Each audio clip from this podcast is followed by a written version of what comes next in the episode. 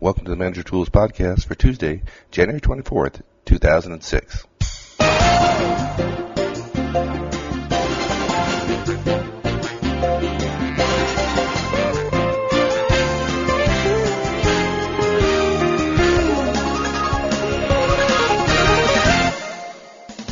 Well, welcome back to Manager Tools. Uh, before I start, we apologize ahead of time. Uh, I'm traveling this weekend. I don't have my normal microphone and equipment, so I apologize ahead of time for the poor audio. Seems like uh, we've established a trend of that here lately. We'll try to fix that going forward.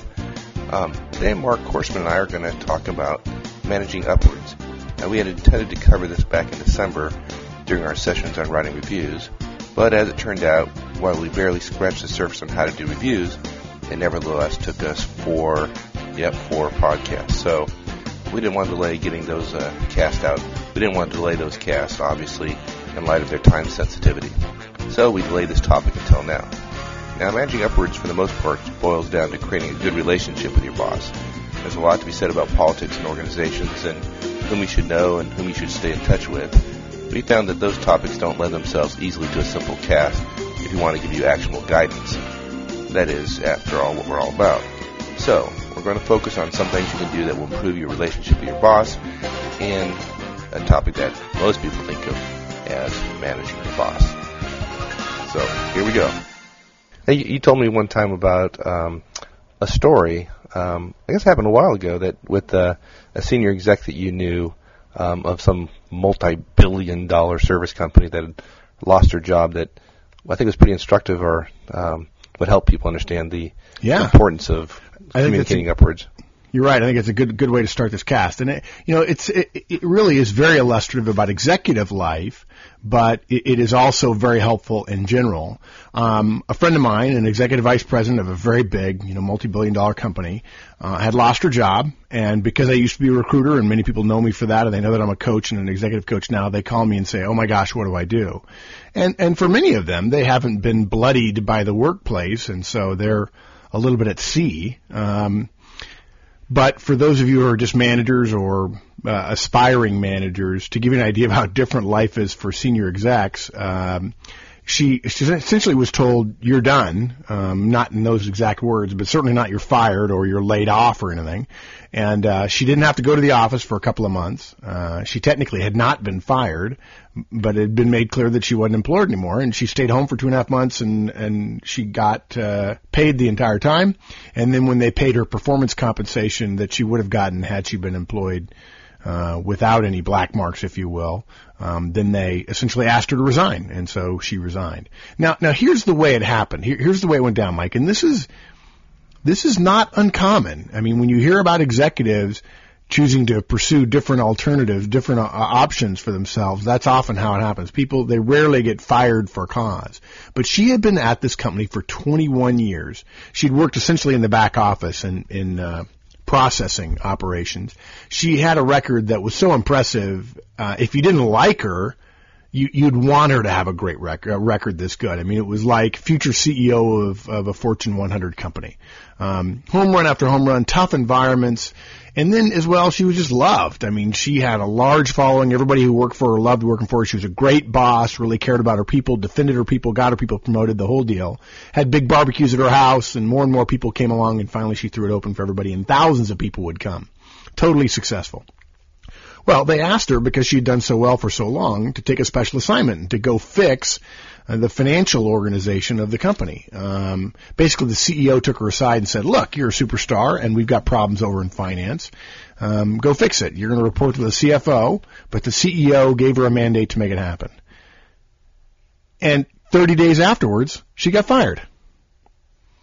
And I mean, hundreds of managers called me and the emails I got, they were just devastated. I mean, she was future CEO material and everybody wanted her to do well. It was like, you know, the triumph of good over evil. Um, and people were asking me what happened. Well, of course I couldn't share specifics, but I can tell you exactly what happened. She thought that because the CEO had sent her over, she could actually make things happen and fix things but she did not know she was she regardless of who the, what the CEO asked you to do you report to who you report to and she reported to the CFO And she did not know or understand or appreciate the CFO's position. When she, when she suggested to the CFO that a big reorg needed to be done, which exactly needed to be done, no question about it, the, the, the CFO, who was politically minded and quite nervous, thinking, my gosh, this person may be in to take my job, walked into the CEO's office and says, I'm laying all my chips on the table. This lady's power hungry and she's backstabbing and she's too young to be in this role that you've put her in. And then basically put some things together that weren't completely true, but they weren't false either. And the CEO bought into it called her in, CEO called her in and said, Hey, there's not room for people like you in our company. We've just now shined a spotlight on you. We realize that you haven't been as successful as you thought goodbye. And that was it. Um, the manager did, she did exactly the right thing and she was fired because she didn't understand her boss and his situation. She didn't know what he wanted. She didn't know how he wanted it, didn't know when he wanted it, or who else he needed to please, which was critical. So, I mean, look, you can do the exact right thing and be punished for it. You know, no, let no good deed go unpunished. And I would argue even that me saying she did the right thing is, is, is in a way wrong because it's not right if you do something that makes sense to you, but your boss can't stomach. That means you haven't done your homework in advance, you're not politically prepared, and you're setting yourself up for failure, which is exactly what happened. Oh, of course she landed on her feet, but that's not the point. Yeah, do you um, find a lot of managers having – difficulty with this particular concept that it it matters how you do things and how you communicate. I, I know a lot of people who think, well, this is the right thing, and the organization should understand if, and if they don't, well, then some expletive. Yeah, you know, it, what's funny about that, Mike, is I don't have any problem with people thinking that way. I really don't. I mean, sure, there have been times where I said, look, this is the right thing to do. Take your best shot at me, but I'm going to stand firm in my ground. But look, but what bothers me about that is when they say, I believe this is the right thing to do and I'm prepared to accept the consequences, then they want to whine and complain when the consequences hit them square in the face. Look, if you want to do the right thing and you know it's politically untenable or unacceptable, you either better embrace the politics and do something about it and have some air cover from the right people, or simply respect the fact that the you, you, you've ticked the organization off, and if you thumb your nose at the face of the organization, the organization can thumb its nose back at you. And the way they're going to do that is by messing with your addiction to food, clothing, and shelter, and you'll be out of a job. And the organization won't miss you. Some people in the organization will. I'm not suggesting it's right. It may not be the ideal thing that the company does it, but if you're going to say, hey, to heck with you, company, I'm going to do the right thing, well, okay, then you, the fact that you're willing to say that means you recognize that the right thing may be politically unpalatable and you may be consequences. Well, if you're going to thumb your nose at consequences, be prepared to have consequences shoved down your throat. And there is not an organization, I don't care, church, nonprofit, anywhere, my dad used to tell me the definition of conflict is two human beings in the same county. You put a bunch of people in a building, there's going to be conflict, and sometimes the conflict worked, works against you. So this cast is really about understanding how to have a great relationship with your boss so that these kind of political issues are significantly reduced. The chances of these kind of problems are significantly reduced. So your good ideas will get used rather than shoved down your right back down your throat. Good. Well, we think in our model, we think there there are five things that are important relative to relationships with your boss. One yep. is the boss goals. Right. What, what are the goals? Right. Yeah. Boss communications. Yeah. How, she, how does he or she communicate? Right. The boss schedule slash time management. Yeah, I, you know, th- this is one that people miss, but everybody's got their own form of time management. But if it's different than your boss's, you ought to know that. Yeah. Okay. The boss work style. They have different ones. Yeah, different. You know, that's that's kind of a big word, but essentially what we're talking about there is how they interact with you when it comes to the actual details of the work. Yeah, and then uh, boss relationships. Yeah, you know, if you're going to have a good relationship with your boss, your boss is part of a network of people, and so you need to know outside of his or her boss who, which other managers, leaders, executives, and so on in the organization your boss has relationships with, so you don't step on any toes that may come back to haunt you. Right. Now, these things, uh, unlike a lot of the tools that we've um, talked about here, this this is not a list or a sequence of actions that one is necessarily going to take when thinking about the relationship with your boss, but these are probably in the order in which we ask people to think about them. Right. Um, and and they'll come back to them over and over again. But this is not a um, a five step process. These are really right. five things to think about when just thinking about your relationship with your boss. Yeah, on day one, even though we're not suggesting that you can only do this if you've just started a job, you can do it tomorrow if you like, folks. But on day one, you might learn something about boss relationships that's valuable. Um, in fact, you know, however it is you take notes, I would just put a little uh, a category. You know, if you have a if you have a, a Treo 650 like Mike and I do, you just put a note in there with these titles in it, and when you come up with something, write it down in one of those areas. Use the keypad or or the stylus or whatever, and and uh, uh, make a note of it, or write it in a, in a, in a small little spiral binder, or your your daytimer, or what have you. Um, capture those things. Now we're going to suggest to you the right questions you should be asking and what to look for, and we're just suggesting that you capture that data. And I can't imagine there's a person on who's who's going to be listening that's not smart enough to draw some conclusions about the data we're going to ask you to collect. Right. Okay, so let's get right into it. We think the the single most important thing should know about your boss is your boss's goals. Right? Yes. You, you know, it's funny about that. Everybody wants to know how, how does the boss want to work with me, and they talk about communications and schedule and so on. And that that that that completely misses the point. The reason you want to know about your boss is you you want to find out what you you know what, what your boss's goals are for you. Well, let me assure you, folks, your boss has goals. Even if you report to the CEO, the CEO has goals given to her by the board. Um, and I have seen too many people, they only know their boss's goals as it relates to their area. And I'll never forget there's a there's a manager I know at a fairly large insurance company on the East Coast, and he was responsible for claims um, and then quality. And the quality people couldn't understand why their boss didn't spend more time with them. Well, there were 20 quality people and about 80 claims people. And they knew what their boss required of them, but they didn't know what their bo- what their boss's boss required of him. He's a great guy, but essentially he had to spend a lot of time in another area because that was part of what his job was. Um, and if you go to your boss regularly, acting as if anything you want you should be able to get, without a sensitivity to the other goals and the rhythm for when those goals are important to him. Because if it's financial, then obviously the end of the year and the end of the month are rough times for him or her. If you're insensitive to that, you'll get less of what you want. And that's part of boss relationships. So you must know what is it my boss is responsible for. And now, look, if you already have a good relationship with your boss, it's real easy in your next one-on-one, go in and sit down and say, one of the things I'd like to talk about is what your goals are. Do you have a goal document from your boss? Can I see it? Can you tell me what, what, how much time you spend on these things so I can know how the goals that relate to what I do for you relate to the other people's goals who work for you? That's a great question. Um, and uh, the more you do it, the more you're going to be perceived as politically savvy, as aware of his needs, and so on. Now, before you go on, let me ask you a, a question sure. though, because in, in, my experience, a, a, lot of folks make um, the mistake of thinking that their boss expects them to champion those goals and objectives for which they are responsible, which is true.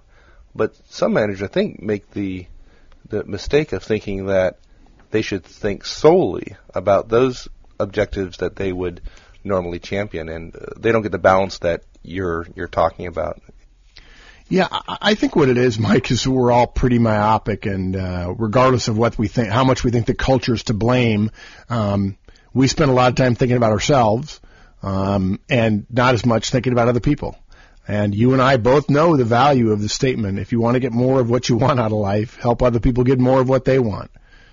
Um, so yeah, if you start understanding what your boss is responsible for, it's much easier to see how you fit in. And the more you know about how your goals fit into your boss's goals, the more leverage you have in figuring out how to achieve them. So, the first question you ask your boss is, what is it, boss, are you responsible to your boss for? In other words, Mike, if you're my boss and you report to Wes, I'm going to say, hey, Mike, uh, you know, for me to do well for you, I'd like to know what it is Wes, your boss, asks of you.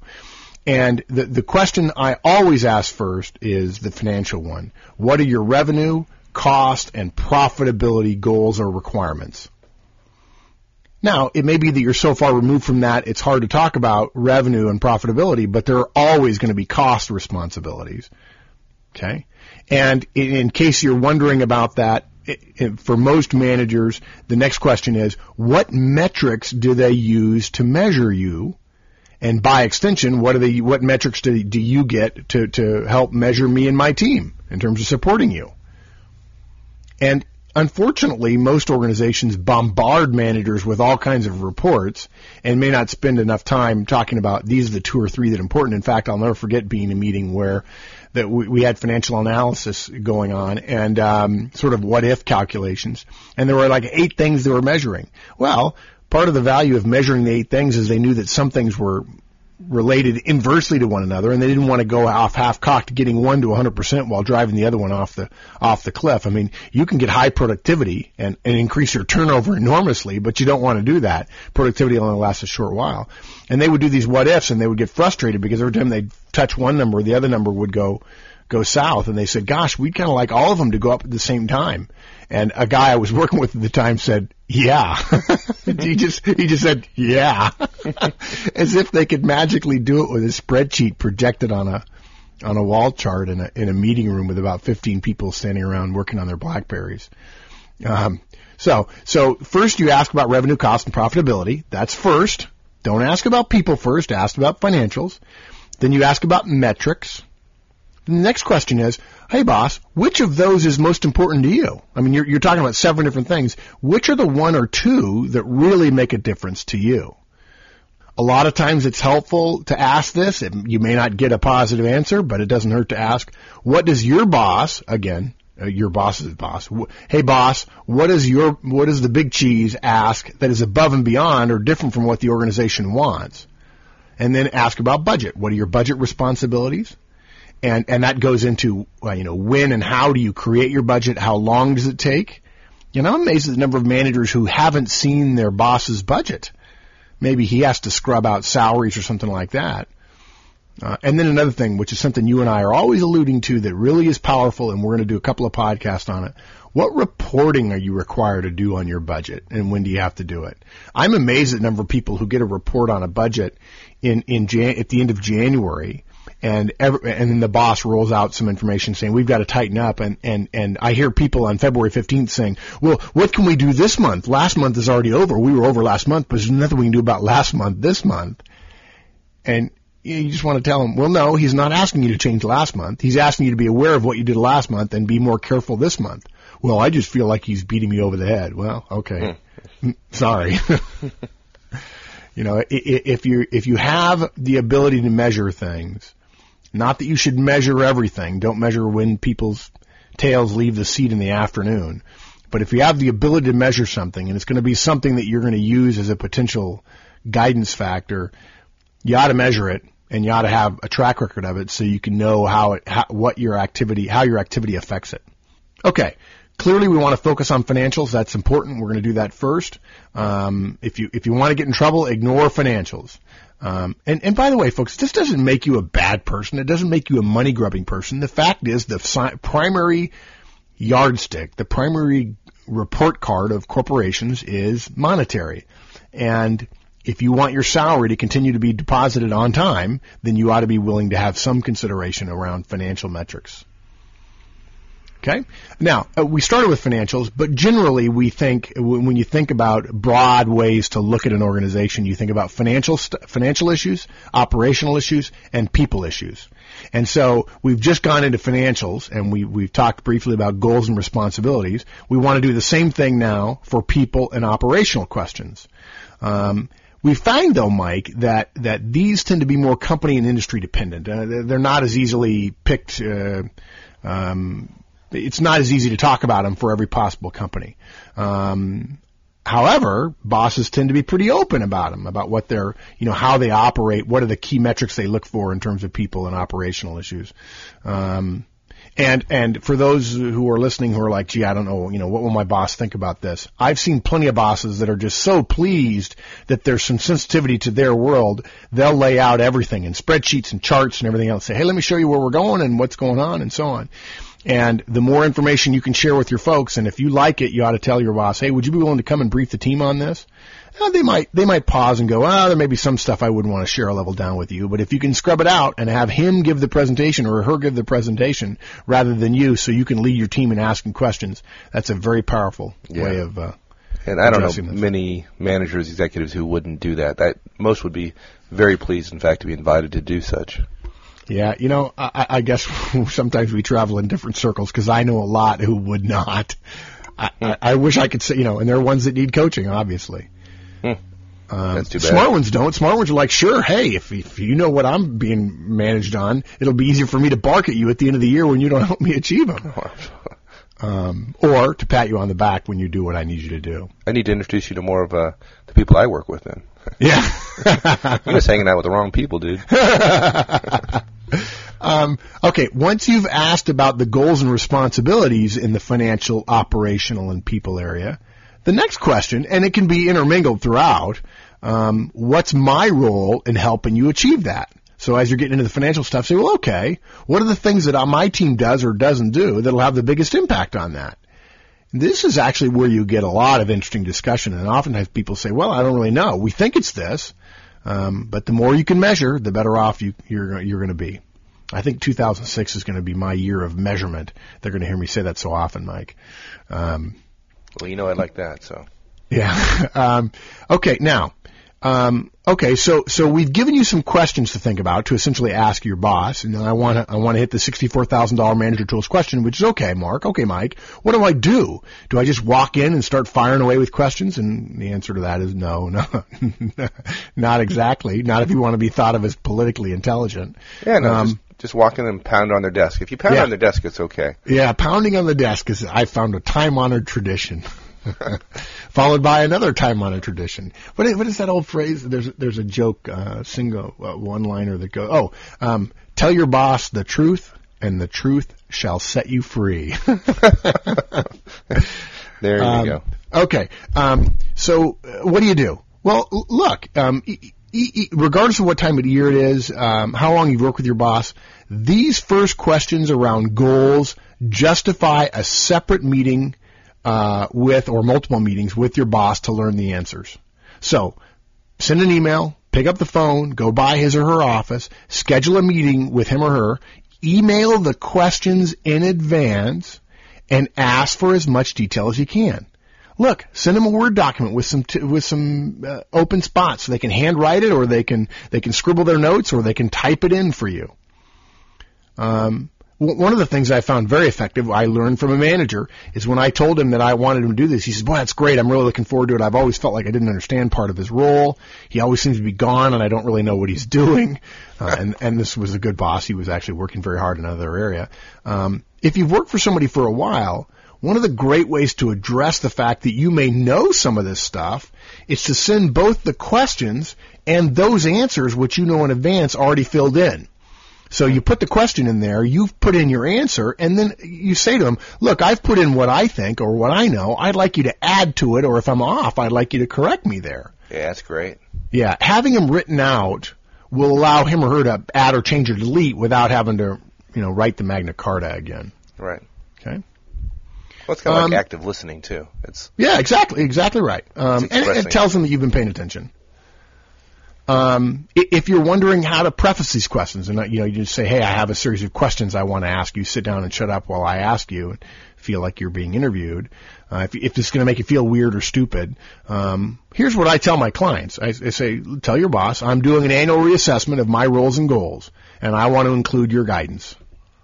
Another way you can say it is my professional development this year is around being effective, and that means focusing on what's important. And obviously, what's important to you is going to be important to me. I'd like to get your guidance on the key goals and responsibilities you have in these three areas. Now, maybe one of one of you out there is listening and says, uh, "Gosh, you know, we don't think of it in terms of people, operations, and finance. We think it in terms of finance and people. Those are the only two. Fine." Don't get wrapped around the axle that we chose those three broad areas to break it down. You may have five areas that your company uses routinely in terms of key metrics. That's fine as well. So here's what you're going to do. You're going to set up a meeting. You're going to email the questions in advance with answers that you think you already know, and you're going to take great notes in the meeting. If you think you're going to run over on the time, bail out. Ask for more time later. I tell you, the people who say I only need 15 minutes and then end up taking 45 and wonder why their boss is always hesitant to give them time always amazes me. It's like, okay, you want to step on your boss's time? Guess what? When he has a chance, he's going to step back. yeah, and, and they're interested in in being open and being accessible to you. So the fact that they really don't have the time. That's you know, a lot of bosses will tell you just get out, but a lot they'll they'll bear with it for a while, and, Right. and uh, you'll never know that you really inconvenienced them. So Yeah, in fact, I think what bosses say, I don't know about you, Mike, but my approach to that has always been, I'm in pain all day as a manager because there's something not getting done. Essentially what I do in the course of my day is allocate my pain. And if I have a subordinate coming in to talk to me, that's the last place I want to allocate my pain. Unfortunately, what that means is if we take an extra 30 minutes, that pain is going to be transferred to my family or Right. To a meeting with somebody else that makes our whole team look bad, or makes me late with a report that makes somebody else look bad. Um, and the pain comes out of my hide as a manager. So don't make your boss allocate pain somewhere else just because, wow, I'm in his office and I'm talking to him, and so now I can sit and talk as long as I want. right. Um, and I generally recommend that if you're a manager and you don't know this about your boss, you ought to know it within 30 days, regardless of whether you're new or you've known the boss for years. Okay. So, that, so that's it for, for boss goals. And and look, if, if the first time you only get half of them, that's fine. You're going to ask again in six months or a year, touch and base, and say, hey, look, I've noticed this and that and the other thing. I'm wondering if maybe I'm off base. I'd like to revisit the goals thing. And I found that a good way to do that is when you're getting your quarterly and semi-annual reviews, and we'll talk more about that later. Okay. The next one on our list is boss communications, and by that we mean the your boss's communication style, right? Yeah. And you know what? I want I want to make a point here about communications. It's not sort of unrelated, but I think it's important. We we talk about we want to be clear. This is not a show about managing your boss. I would love for one of you to work for me and to mistakenly believe that you get to manage me. Um, that's just not going to happen. And most bosses generally wouldn't let people do that. I'm, I'm very much a team player. Mike can tell you I'm very comfortable saying, okay, you decide. It's not, not critical for me. Go ahead, do what you think is best and I'll support you. Um, but, but we want to make a distinction between managing your boss and creating an effective relationship with your boss. Okay? This is, I don't think of this as managing up exactly. I think of it as creating an effective relationship with your boss because of all the people that work or were with you and around you and beneath you, however you want to talk about it, the single most important relationship you have is with your boss. No question about it. And, and you know what's funny about communications is it's so easily missed. And I think it's because communication is just what we do all day. It's not what we're paid for. It's not really written up in a specific ways. There aren't processes and systems as a way to measure it. Um, but the thing is, Mike, is it's got huge implications in every other area. If you're a poor communicator, or if your boss is a poor communicator, that will negatively impact every other area that you work in. Yeah, absolutely. Yeah, and the sooner you pay attention to your boss's communication style, the sooner you'll be able to adapt your style to her. Um, and I love this. Pe- I've been reading a lot of Peter Drucker lately. Um, Eldon Schaefer, one of our listeners, uh, had the Daily Drucker on his uh, on his desk, and it reminded me that I had intended to get it, and I had read a few pages in the bookstore, got it, and it's on my desk right now. And um, one of the things that Peter Drucker says is, is a very clever way of thinking about communications. He says, in all of his years of working with managers, Drucker's discovered that managers or executives, knowledge workers, tend to learn, and that means take in new information, in, in, with a preference toward one of two ways: either they're a listener or they're a reader. Now, you, you don't you don't need to know anything more than that. I mean, just ask yourself, do I see this person as a listener or a reader? And and you'll be able to figure it out pretty quickly. Um, and he says, look, that, that knowledge is worthless unless you know what to do with it. And the way to do with it is, look, if she's a listener, brief her verbally first and then follow up with a report. And if he's a reader, give him the report first or give him a memo first and then follow up with a face-to-face briefing. See, to me, that's what makes Peter Drucker smarter than everybody, me and everybody else who's listening to this podcast. You don't have to know anything more than that for the vast majority of our listeners to become immediately more effective with their boss. It's simple, but powerful. One of the most frustrating, not not the one I was most angry about, but one of the most frustrating experiences I've ever had as a manager, where I had a subordinate of mine. This was, this must have been uh, 15 years ago. Instead of thinking about what my communication style was, he forced me into his. I, I'd rather read it than be told, but he, he didn't want to write it. He, he literally forced me to sit in a two and a half hour discussion about a particular topic, and I can, t- I tell you, I bad as bad as it sounds, I made a decision right then and there that he would not be working. Yes, you know, you know what that reminds well. me of, Mike. I, people give me a hard time about this when I'm in client areas, and I say you want to be very careful about choosing a personal preference over what the organization requires of you. But essentially, what he did was he indulged a personal preference over what was best for the organization. You know, he wasted a couple hours of your time. And, and you know, so people don't think I'm evil. I'm, I literally asked him several times if he could write it up for me, and he continued to yeah. drive on in the, the method in which he yeah. chose. Insens- insensitivity is not really a, an effective managerial technique. The interesting part of that story, though, is it was only subsequent to that conversation that I understood what had given me so much angst. I mean, why it was so difficult for me to sit in that discussion wasn't immediately apparent. I just walked away with an incredibly negative feeling. And you didn't really know where it was from, but you knew how you felt. Person. It was. Yeah. I didn't know where it was from. It was much later. I mean, months later before I finally, before yeah. I figured out, you know, what. It's powerful. You know, if people ask you to, you know, our, we we take our communication styles for granted. Uh, if I asked you, pay attention when you walk, how your arms swing. The first few times you walked, your arms would be all weird. So thinking about how you communicate is awkward for us. We just want to communicate. It's habitual. Um, but if your habits are different than your boss's, you're and you're not willing to change, tell your boss the truth, and the truth shall set you free. so here are some questions to look for clues to. Okay, and, and, again, these are questions that I would write down. I would put in my in my Palm Treo or in my my BlackBerry, and I would make notes to them um, as I got da- data on them. Does he prefer voicemail or email? And by the way, you can just ask that. Um, do you get individual emails from him about work that he could have just just soon asked you about? I mean, I, I have a couple of people that I worked for. I would be sitting at a desk in a client location, and they knew that I was logged into this one particular thing, and it was five feet from me, and I would get emails. Hey, real quick, you want to go to lunch? Hey, what about this? Hey, what about that? I'm like, why? Just poke your head up like a prairie dog and ask me. Um, you know, do you get long vo- voicemails at night or on the weekends? Are they voicemails rather than emails? You know, what what what does this person choose to share in person?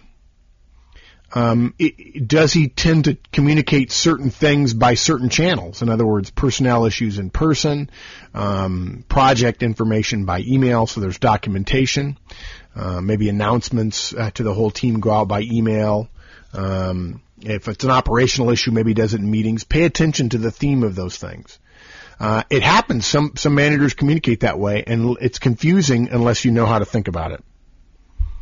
Um, another good one when it comes to communications, a lot of people miss. How does she run meetings? You know, are the, are the agendas tight and professionally done? If that's so, then there's probably more advanced work for you to be ready for that meeting. You don't want to go in sloppy and think you're going to have a 15 minutes to ramble around if your boss is taking the time to put together a tight agenda. What kind of sharing does she do when meetings, when, when she comes out of meetings? Um, most managers are really bad at this, folks. If you're going to meetings with your boss, and you're not coming out of those meetings and say, look, I just went to a meeting. Here's who was here. here. Here's what the PowerPoints were. And here's what I learned. And here's what I think it means for us going back to managerial communications. If you're not doing that, you're letting your team down. The more they know, the better. Um, when it comes to face to face, three things to look for. Verbal, vocal, and visual clues. Verbally, does he tend to ask questions or make statements? That's a very helpful one. Um, for instance, would he say take a seat or would he say would you like to sit down? Does he tend to talk first or talk over you or talk a lot? Or does he tend to listen first and tend to wait until he's certain you're done before he talks? Well, what does that mean though? We, once you determine that, are you suggesting that um, should you mirror the person in terms of their style? So, for example, if they are if they ask questions, like for example, the example of of whether or not you'd like to take a seat. Would you suggest then that the subordinate use no. the same style? Um, no, in fact, um, most people are not um, adept enough at interpersonal communications to mimic or mirror their boss, and it'll irritate her and make you look foolish. On the other hand, knowing where you're different and moderating your differences, Mike, will make you enormously more effective. Um, you know, I, I hate to, to say it, but there are people who will describe me as fairly quiet and reserved, but very effective. because I've learned that that client is fairly quiet and reserved and my normal arm waving, excited, veins bulging on the side of my neck delivery is not effective. And if my idea would work, but the communication of it poisons the message, poisons the content, in other words, the process of delivering it poisons the content of the message, then my, my ideas don't get used and I'm not effective. Um, so no, you don't mimic. However, moving in the direction that they tend to use will be immediately noticed by the other person. Toning it down or, or increasing your energy level. I, now I know some people who say, well gosh, I really, I really feel like that's not being me. And my response to that is, well, sure it is. You're just not willing to admit it. And they say, what do you mean? I said, well, do you act the same way in church that you do on a football field? Well, no, of course not. Why not? Well, because the format's different. Well, okay. Do you talk the same to your spouse as you do to your mom, as you do to your dad, as you do to your kids? No. Oh, okay. So, so you're willing to accept that if their role is different, then you'll communicate with them differently. Why wouldn't you then pay attention to how someone's style, what their style is in order to be more effective? And then I, what I tell the, the MBA students that I speak at all the time, when they're not willing to do, when they're not willing to be energetic, when in fact an interview calls for energetic, enthusiastic communication, I tell them, no, you don't have to. You just don't want to be interviewing before me because they'll forget you when I'm done interviewing with them. right. Um, so no, you, you don't want to mimic, but moving in the direction and being sensitive to it, very helpful. Um, Okay, um, and and then as well vocally, what kind of delivery is it? Steady or even, steady and even, or is it varied like mine and Mike's? Mike tends to be more steady and even than I am. Uh, I tend to be a little bit ballistic at times. Um, is it forceful like me, or is it not? If you can see them giving a speech and inciting people, they're probably somebody who's forceful. And again, that means maybe you need to be a little bit more forceful if you're generally perceived as a little bit quieter. Is, uh, is the volume lower than average or is it pretty strong? Is it faster or slower than you? Don't worry about whether they're from New Jersey or Texas or Georgia or whatever. Recognize their speed may be different than you and be sensitive to it.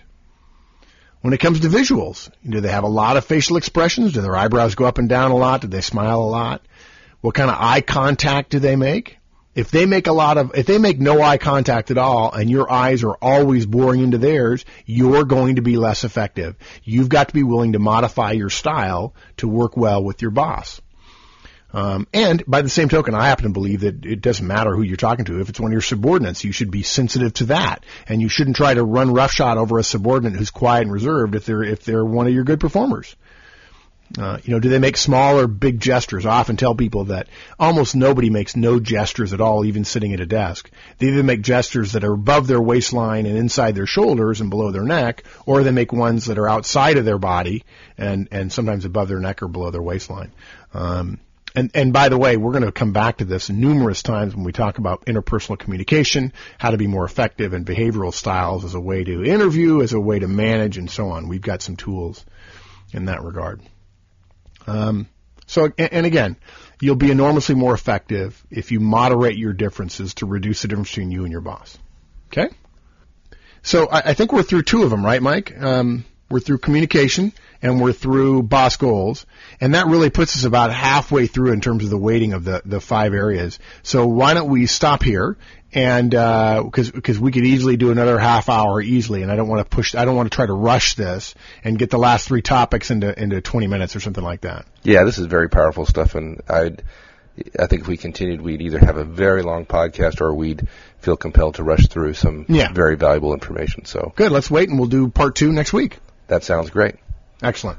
All right, my friend. Thanks. Thanks, buddy. This is good stuff. Yep. All righty. We'll see you next week. You too. Bye. Thanks for joining us today on Manager Tools, and hope you'll join us again next time when we get into finishing our podcast on managing the boss. Until then, hope you have a great one, and uh, feel free to, to give us some feedback at show at manager-tools.com or on the website www.manager-tools.com. Uh, we'll see you all again next week. So long.